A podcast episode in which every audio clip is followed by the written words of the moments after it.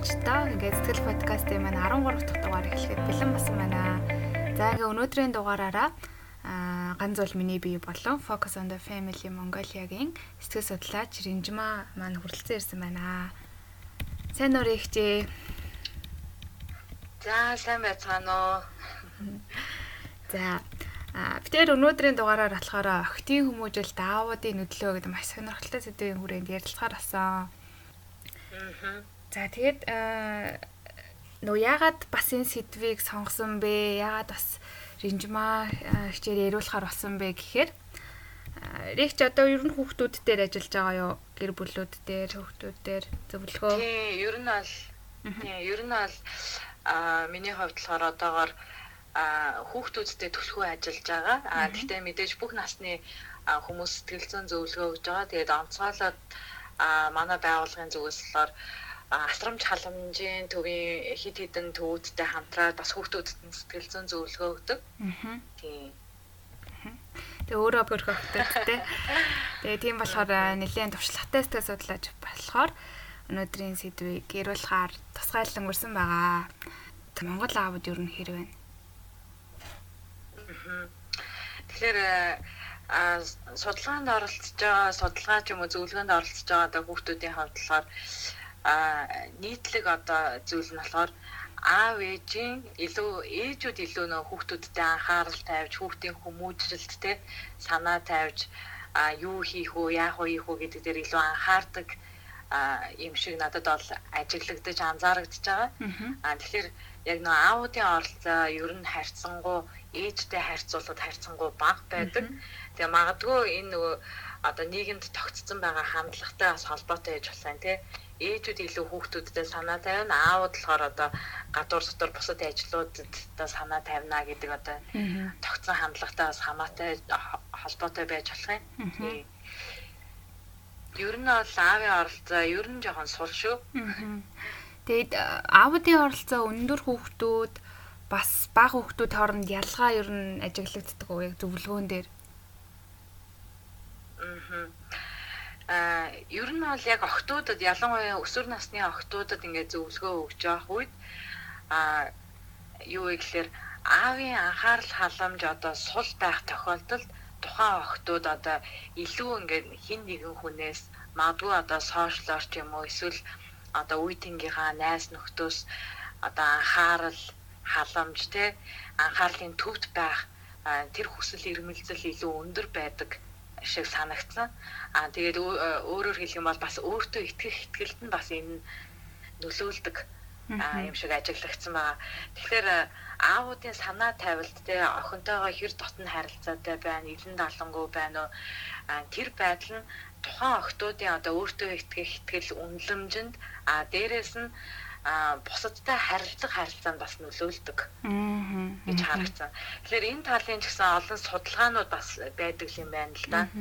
Яг энэ сэдвэр бас яриа өгнө гэдээ яг бэлтэж хахад эмэгтэйчүүдийн одоо боловсролын одоо салбар дээр ч юм уу сурлагын амжилтанд нь а дээрэс нь мэрэгжлийн карьерийн а санхүүгийн амжилт зэрэг нь ерөөсө бага насндаа аавтайгаа харилцах харилцаа хэр одоо дотн тий илэн далангуу ойр байсан гэдгээс шалтгаалж байна гэсэн юм хамаарлыг гаргасан судалгаанууд бас байдаг. Тэгэхээр эндээс ингээд харах юм бол ер нь аауд охидтойгоо хэр цагийг гаргаж байна вэ? Охидтойгоо хэр ойр дотн байна вэ гэдэг нь охидын одоо ирээдүйн амьдралд нь тий мэрэгжлийн талбар дээр ч гэсэн сурлагын амжилтанд ч гэсэн а дээрэс нь өндөр цалинтай одоо их э, ажилд ороход нь ч гэсэн нөлөөлдөг байгаад байна л да. Тэгэхээр аауд хичнээн завгүй байсан ч гэсэн тий хичнээн одоо ажил ихтэй байсан ч гэсэн ядарч исэн ч гэсэн охтуудтай тодорхой хэмжээнд яг цаг зарцуулж тий тэдэнтэй ойр дотн одоо харилцаа холбоо үүсгэх нь чухал гэдэг энэ судалгаануудаас бол харах боломжтой байгаа да. Бид нар нөгөө хамгийн анхны дугаараараа охид ба төвшүүр гэдэг нэг сэдвтэй байсан байхгүй юу? Подкаст тэгээд тэгээд тэрэн дээр ярьсан зүйл нь болохоор ээжүүдийн айдас төвшүүр нь охтуудад шууд ингээд одоо нэгсэндээ удамшаад очиж гинэ ээжүүд охтуудынхаа ямар болчих үү гэдгээс айгаад ийн тэр нь охтууд өөрсдөө том болоод би тийм байх үдэ гэдэг одоо юм архаг гэх юм уу айдсыг бий болгоод байна гэж ярьжсэн байхгүй юу. Тэгвэл яг аавуудын оролцоо бол охтуудын илүү үнэлэмжтэй холбоотой байх нь тий. Тэгэхээр аав хүн гэдэг чинь одоо охтуудын хувьд болохоор нөө эсрэг хүүснийх байгаа штэ аавд. Аа тэгээд тэгэнгүүт дээрэс нь бас нөгөө эрэгтэй хүний талаарх одоо төсөөллийг бас бий болгож өгдөг яг загвар а эрэгтэй хүмүүс ийм байд юм байна. Тэ их нэртэй анхаарал тавих нь ингэдэм байх гэдэг юм уу? Яг бас судалгаанууд ч гэсэн байдаг. Охтууд эмэгтэйчүүд ер нь одоо ирээдүйн ханаас сонгохдоо ухамсаргүйгээр одоо аавтайгаа ижил төстэй ойролцоо хүнийг сонгох магадлал өндөр байдгаа гэж байдаг. Тэгэхээр энэ нь бас яг л нөгөө нэг багаасаа одоо аавтайгаа энийг шиг тасдаж а эр хүн ийм байд юм байна гэдэг тэр төсөөлөл те тэр загвар нь одоо дотор нь а суучин а тэнгүү тэрүүнтэй ойролцоо те ижил төвшний ч юм уу ойролцоо эр хүнтэй уулзах үед а энэ миний одоо те ирээдүйн хань юм байна гэж татагдах одоо дуурлах хайрлах байдалд бас одоо шилждэг. Тэгэхээр ингээд аав хүн яг нөө охтуудтай ирээдүйн ханыхын талаарх тэр төсөөллийг бас давхар бий болгож идэг гэдгийг санах хэрэгтэй тийм. Тэгээ ялцгүй нөгөө нэг энийг шилтийн attachment-ийн загварыг үүсгээд байгаа шүү дээ. Эсрэг үүсэн дэж тэр одоо ер нь л хүмүүс хоорондын харилцаан дээр ямар байх вэ гэдэг юм ерхий загварыг бий болгоод байгаа учраас. Тэгээд энэ дээр бас нөө сануулад хэлэхэд манай подкастын маань 8 дахь дугаар дээр байна уу да. Бид юу хайртай андуурдаг вэ гэдэг сэдвэр бас attachment-ийн энэ шилтийн тухай бид нар ярьсан байгаа. Тэгээд тэрийг бас сонсогчд маань давхар сонсоогүй бол сонсоорой. За. Аа тэгээд түрүүн бас ерөнхийдөө амжилтанд аауд нөлөөлдөг гэд дээ тий. Одоо боловсрал, сурлага, одоо ажил мэргэжлээс гадна аа давхар бас нэг нөлөөлдөг бас чухал сэдв бас магадгүй олон хүмүүс яг сонирхож байгаа байж магадгүй тэр нь болохоор яг нөгөө нэг саяны бас ерөнхийдөө ярьсан хайр дурлалын асуудал тэгвэл аавуудын нөлөө ямар байдаг вэ гэд те бас ийм зүйл байна л да. Тэгэд энэ дээр болохоор а ерөнхийдөө аавуудтай ингээд ярилцаад үзэхэд охтуудын айгуу тийм харамлах сэтгэлтэй байдаг гэж байгаа байхгүй. Тэгээд саяхан нэг уулзсан бас нэг таньдаг хүн байна. өөрөө аав хүн а тэгээ охинтой тэгээд охиныг нэг хүн одоо одоо яг үе тэнгийнх нь одоо нэг жоохон эрэгтэй хүүхэд үнссэн гинэ. Тэгээд үнсэнгүүд нь айгуу тийм айгуу сонин мэдрэмж төрсөн гинэ аавд нь ингээ яг тэр үйл явдлыг харцаад ингээ охиныгоо харамлах ингээ яагаад охин хүүхдийг маань үнсчих вэ гэдэг ингээ нэг тийм харамлах мэдрэмж айгу төрсөн гинэ. Тэгэхээр ер нь бол аауд охтойгоо айгу тийм хайрладаг, нандгандаг. Тэгээд яг энэ хайр дурлалын асуудал дээр аауд айгу тийм харамлах одоо тийм сэтгэл айгу өндөр байдаг. Тийм.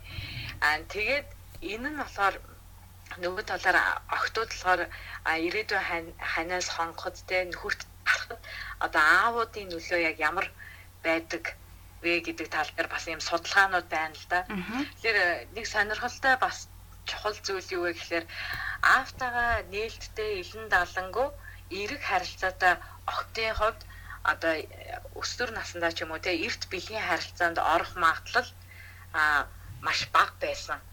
За тэгээд энэ нь цаашлаад одоо эрт жирэмслэх те байдал ч гэсэн одоо магадлал нь ч гэсэн одоо баг гэсэн үг байгаа юм л да. Аа. Тийм. А тэгэхээр яг аавтайгаа одоо дотны харилцаатай тий илэн далангуу байх тусам ерөнхийдөө нөгөө эрсдэлтэй зан үйл хийх тий а ялангуяа яг энэ бэлгийн харилцаа одоо хүсээгүй жирэмслэлт тий өсвөр насндаа ээж болох энэ эрсдлүүд харьцангуй одоо багасах магадлал бол өндөр байдаг. Аа. Тэр зөв. Аа. За. Одоо тэгэхээр нэг бас одоо ээжүүдийн айдас байдаг л да. Ганц би ээжүүд айдас одоо би хүүхдээ хүүхдээ аав өсөж байгаа. Тэгтэл одоо цаанаас нь одоо судлаач дэрдэм эдийн засгийн судлаачдын хэлж байгаа одоо аавуудын оролцоо хэрэгтэй гэдэг юм яриад нь шүү дээ. Тэгтэл тэр оролцоог нь нөхөх боломжтой юу гэдэг зүйлийг ганц бие ээжүүд авих асуудаг. Аа. Энд дээр та нэвтрүүлт өгөөч. Тэгэхээр ганц би ээжүүдийн хувьд мэдээж ер нь бол ярьдаг штэ тий дотор орж юм болол гадна гарч ир болол гэл тий гээ бүх зүйлээ амжуулгаж маш их сэтгэл санаа болон одоо биеийн тий хүч хөдөлмөрийн хувьд маш их одоо төсвөр хатуужил шаарддаг. А тэгээд дээрэс нь аавыг одоо ээж хүн орлон гэдэг бол маш хэцүү. Яагаад гэвэл өөрөө эмэгтэй хүн а тэгээд яг октоодтай яг нөгөө эрэгтэй хүний өгөх ёстой тэр хайр халамж ч юм уу эсвэл үлгэр зааврыг харуулах бол юм хязгаарлагдмал. А гэхдээ бүрэн гүйцэд одоо орлох боломжгүй ч гэсэн ээжүүдийн хувьд яг октоодтайгаа одоо нээлттэй тий бас л ойр дотн харилцаатай байж тэдний сэтгэл санааг нь сонсож магадгүй өөрийнхөө зүгээс бас зөвлөгөө тий одоо амьдралынхаа маш их туршлагаас бас хуваалцаж хүүхдүүдтэй яг энэ одоо эрэгтэй хүний талаарх төсөөлөл ч юм уу заагвар ч юм уу тий хайр халамжийг бас ингэж орлуулах боломжтой. А гэхдээ энэ нь одоо 100% эрэгтэй хүнийг орлох одоо боломжтой гэсэн үг бас биш. Тэр аль болох чадхаараа хэрвээ та ганц би ээж бол яг аль болох чадах хэмжээгээрээ тий охтуудтайгаа илэн далангуу байж тэдний сэтгэл санааг хуваалцсаар охтуудынхаа бас тэр хайрын хэрэгцээг бас хангах боломж бас байгаа. А тэгээд дээрэс нь одоо салсан гэр бүлүүдийн хувьд болохоор ерөнхийдөө ингээл ер нь ажиглахад бол саллаа л бол ингээд нөгөө нэг аа хүүхдүүдийн харилцаа ч юм уу ингээл тасарч байгаа юм шиг те магадгүй тэр нөгөө ээжийг нь гомдоос нь тэр гомдлыг бас хүүхэд нь давхар тээгээд аавыгаа үзэн ядах ч юм уу иймэрхүү байдалд орох гээд байдаг. Тэгэхээр аль болох хичнээн одоо тий түнжин таараагүй ч юм уу янз бүрийн асуудлаас үүдээс салсан ч гэсэн аавыг охтуудтай нь одоо харилцах тэр боломжийг нь орон зайг нь бас гаргаж өгөх нь аюул чухал юм шиг танагдсан л да. Тэгэхээр эндээс болохоор зайнаас одоо тэгвэл аавууд хүүхдүүдтэй охтуудтай хэрхэн санаа тавих боломжтой юм бэ гэдэг бас одоо хувилбарууд байна л да.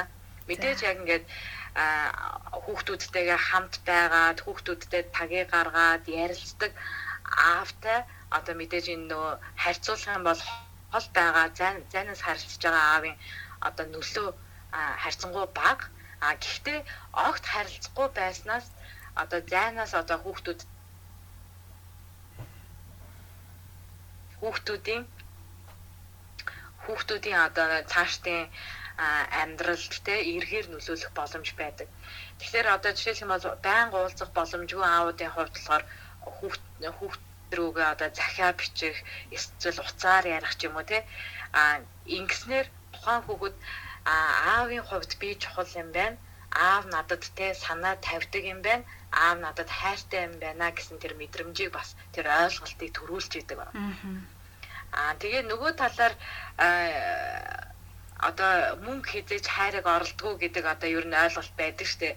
А гэхдээ нэг талаар санхүүгийн бас дэмжлэг үзүүлэх нь эргээд нөгөө хүүхдэд бас яг надад те санаа тавьд юм байна, надад анхаард юм байна, надад хайртай юм байна гэдэг бас мессежийг илгээж идэг учраас аавууд хичнээн хол байсан ч салсан ч гэсэн магадгүй хүүхдүүдтэй одоо санхүүгийн дэмжлэг үзүүлсэн хിവэр байх нь бас чухал аа.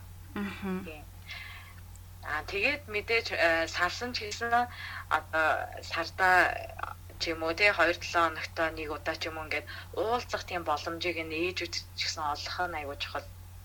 Тэгээ ингэснээр яг э, тухайн хүүхэд те тухайн охин бас ингээ аавынхаа талаарх эрэг тийм бодолтой аав надад хайртай санаа тавьдаг гэсэн тэр ойлголт ойлголтыг бас хүлээж авах боломж бас байгаа. Аа. Яг зөв. Ялангуяа нөгөө харилцах, ярилцах, ойлгох гэдэг л зүйл бол чухал шүү дээ, тий.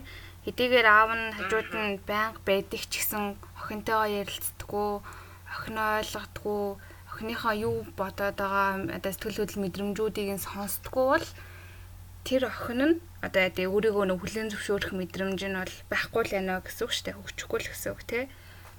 Тэгэхээр баг цаг хугацаа заруулсан, зарцуулсан ч гэсэн тэр цаг хугацаа аюу чанартайгаар сайн ярилцаад охиндоо яг бүрэн нэг анхаарлаа хандуулах юм бол л үр дүнтэй гэж би бол боддог. Аа яг зөв. Ер нь бол хүмүүс нэгдэж штэ би байнга одоо хүүхдтэйгээ хамт байдгаа. Тийм учраас би одоо хүүхдтэй анхаарал тавьдаг гэлцгүү гэж хүмүүс айгүй их ойлгоод байдаг. Тэгэхээр э, түрүүний яг чиний хэлдэг шиг хичнээн хамт хажууд нь байлаа гэд те сэтгэл санааг нь хуваалцдгүй бол ойлгодгүй бол сонсдгүй бол тэр нөө хамт байсны үр дүн бол гарахгүй байгаа байхгүй. Тэгэхээр хамт байна гэдэг ойлголтоо чанартай тийм цаг гаргах гэлтгээр одоо сольж ойлгох хэрэгтэй юм шиг санагдаж байна л да. А тэгээд ерөнхийдөө бас одоо хамт байдаг хэрнээ одоо ойр дотн те илүү халуун дулаан тийм харилцаагүй бол хичнээн хамт байгаа ч гэсэн те охиныгоо байнга охиныгоо ч юм уу хүүхдээ те байнга загнаж зандардаг харааж зөгтөг бол эргээд энэ нь хүүхдтэндээ юу нөө хамт байснаар эрэг үр дүн гарах байтугай бүр илүү тэр сөрөг үр дагавар гарах юм эрсдэлтэй байдаг. Тэгэхээр аауд энэ тал дээр те би хүүхдтэй ер нь хэр ярилцдаг вэ? Хүүхдтэй хандаж би яг ямар үг хилдэг вэ те би уурандаа маадгүй муухай те харааж зүхөх ч юм уу тийм байдал гаргаж гин үү гэдгээ бас ажиглаж анзаарч өөртөө бас хяналт тавих хэрэгтэй. Аа тэгэхээр хэлэх гээд байгаа зүйл нь юу вэ гэхээр охтуудын одоо сэтгэл зүйн эрүүл мэндэд аавуудын тэр охиноо хүлээн шөөрөх, охиндоо хэрхэн хандах тэр үйлдэлүүд, тэр харилцаанууд асар чухал юм аа гэдгийг л яг онцолж хэлмээр санагдаад байгаа.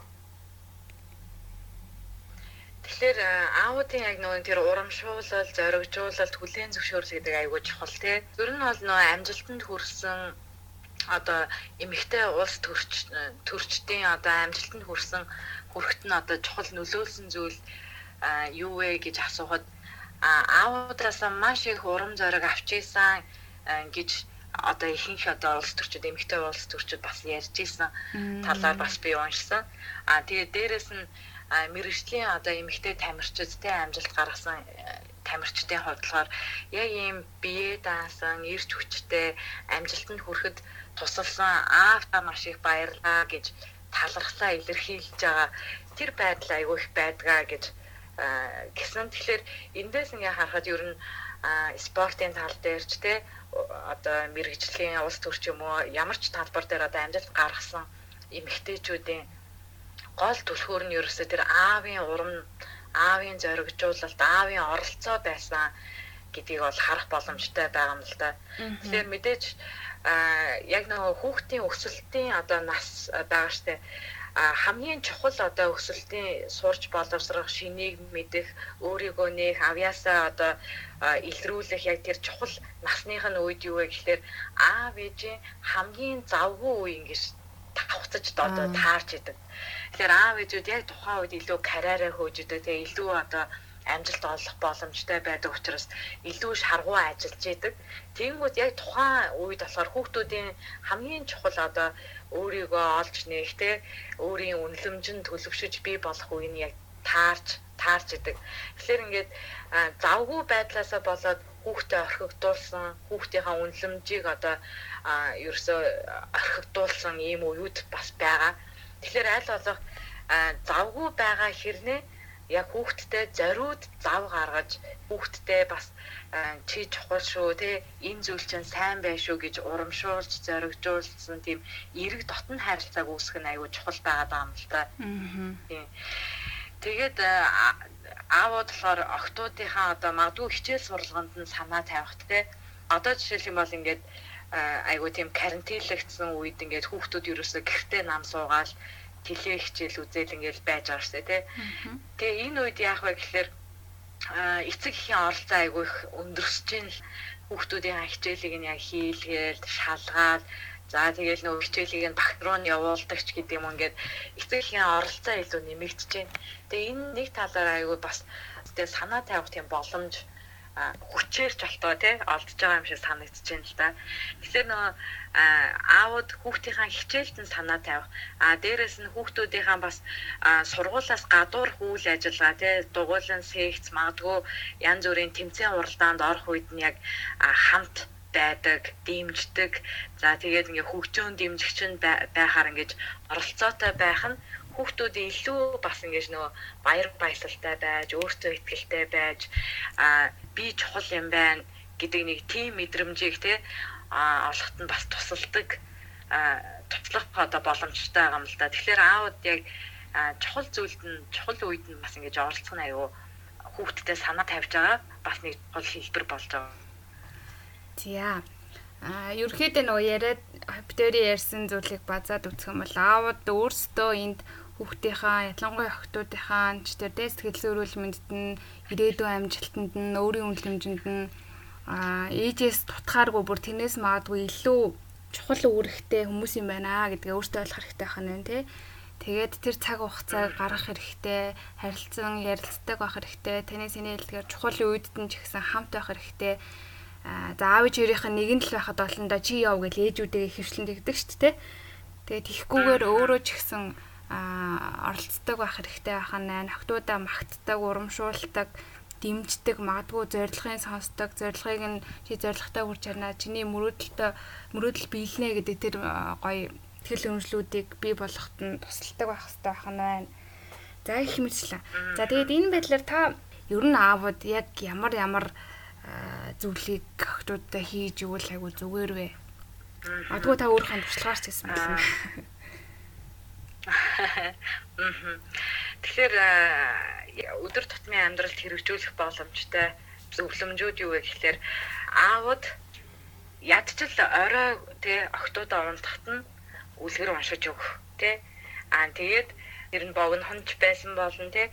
А инхэн эргээд нөгөө нэг хүүхэд аав надад санаа тавьж байгаа юм байна аав надад анхаарал тавьж гин аавын хувьд би чухал юм байна гэдэг тэр ойлголтыг бас давхар өгч байгаа За тэгээд орой ундахт нь одоо үлгэр уншиж өгж болж байна.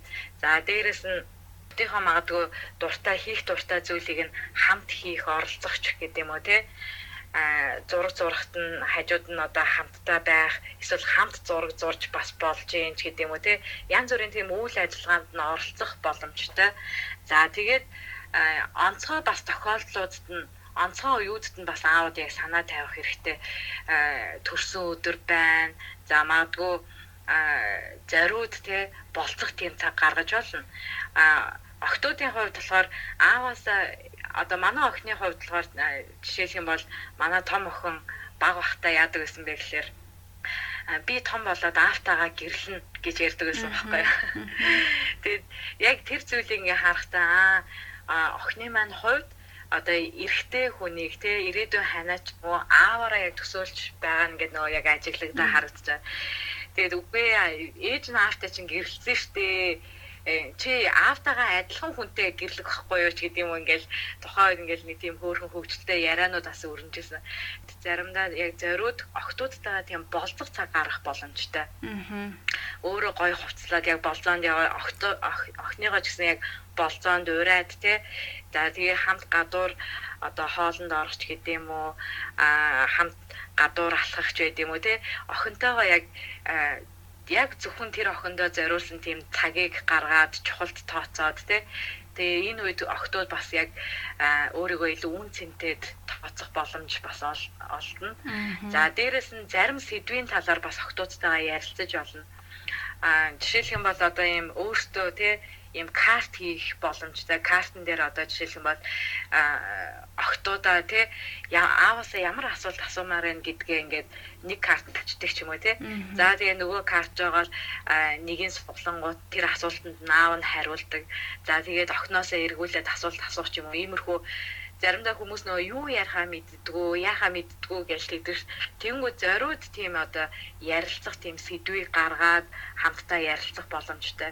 Ялангуяа өсвөр насны охтуудтай аавуудын хувьд болохоор өсвөр насны хүүхдүүдэд те бэлгийн бойжилт бол явагдаж байгаа эсрэг бүгснээс сонирхож татагдж байгаа ийм нас нь байгаа учраас а яг эрэгтэй хүүхэд ямар байдیں۔ Эрэгтэй хүн юу нь ямар байдаг гэдэг тал дээр илүү нээлттэй ярилцах тийм орчныг нь бүрдүүлж өгвөл охтууд яг энэ талаар хин нэгнээс асуумаар байдаг, хин нэгнээс мэдмээр байдаг. Гэхдээ яг хинээс вэ гэдгээ яг мэддгүү. Тэгээ мэдээж ааваасаа асуумаар санагдсан ч гэсэн эвгүй санагдаал те ичмээр ч юм шиг. А гэхдээ яг энэ тал дээр нь аауд нээлттэй ярилцаж өгөөд а асуусан зүйлд нь хариулж өгөх юм бол илүү нөө аав охины харилцаа илүү бат бих дотн гүнзгий болж тэгээ дээрэс нь яг нөө эрэгтэй хүний тал дээр одоо алдаа гаргах магадлал нь буурах тийм боломжтой байдаг.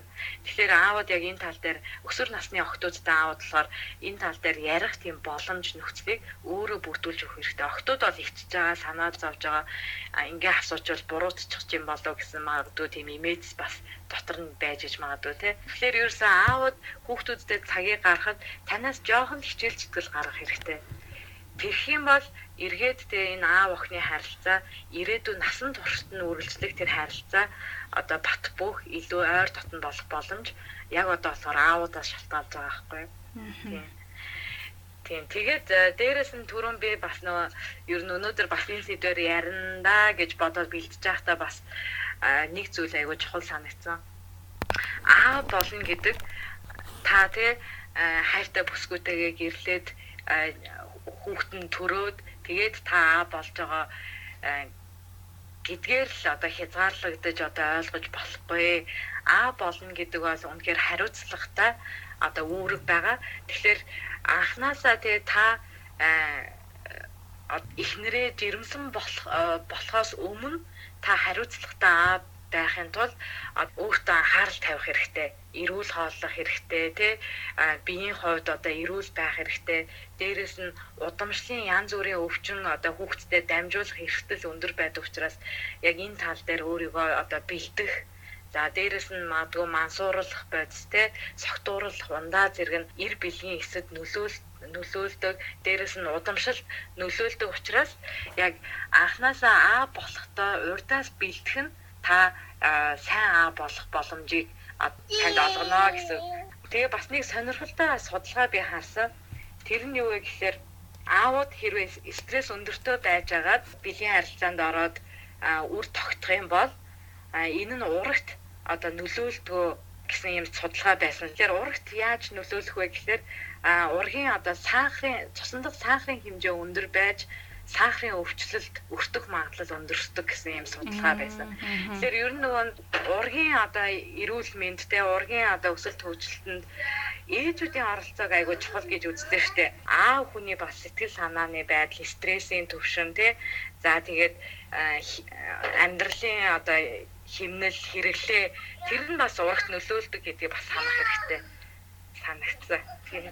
Тийм. Тэгэхээр зөвхөн аав гэлтгөө те эцэг эхчүүд бол хүүхдийнхаа хамгийн одоо ойрын чухал одоо багш нь болдог. Эцэг эхчүүдийг би бас өөрөөсөө асуу асуу энэ асуултыг асуугаасаа гэж хүсэж байна. Таны хүүхэд таныг харахтаа тий таны амьдралын тухай яс суртахууны талаар гэр бүлийн гишүүдтэй бас хэрхэн харилцах харилцааны талаар хүүхдүүдтэй танаас юу сурч байгаа болоо. Яагад гэвэл хүүхдүүдтэй таныг өдөр болон ажиглаж, харж, тэгээ танаас сурч байгаа гэдгийг хизээж битгий мартаарай гэдэг үгээр бас өнөөдрийн подкаста бас төгсгöö гэж бодож байна. За маш их баярлалаа танд. Энэ удаагийн подкаст маань ингээд дуусч байна. Та бүхэндээ дараагийн дугаараар эргээд уулзцаая. Баярлалаа. Баяртай. Баяртай.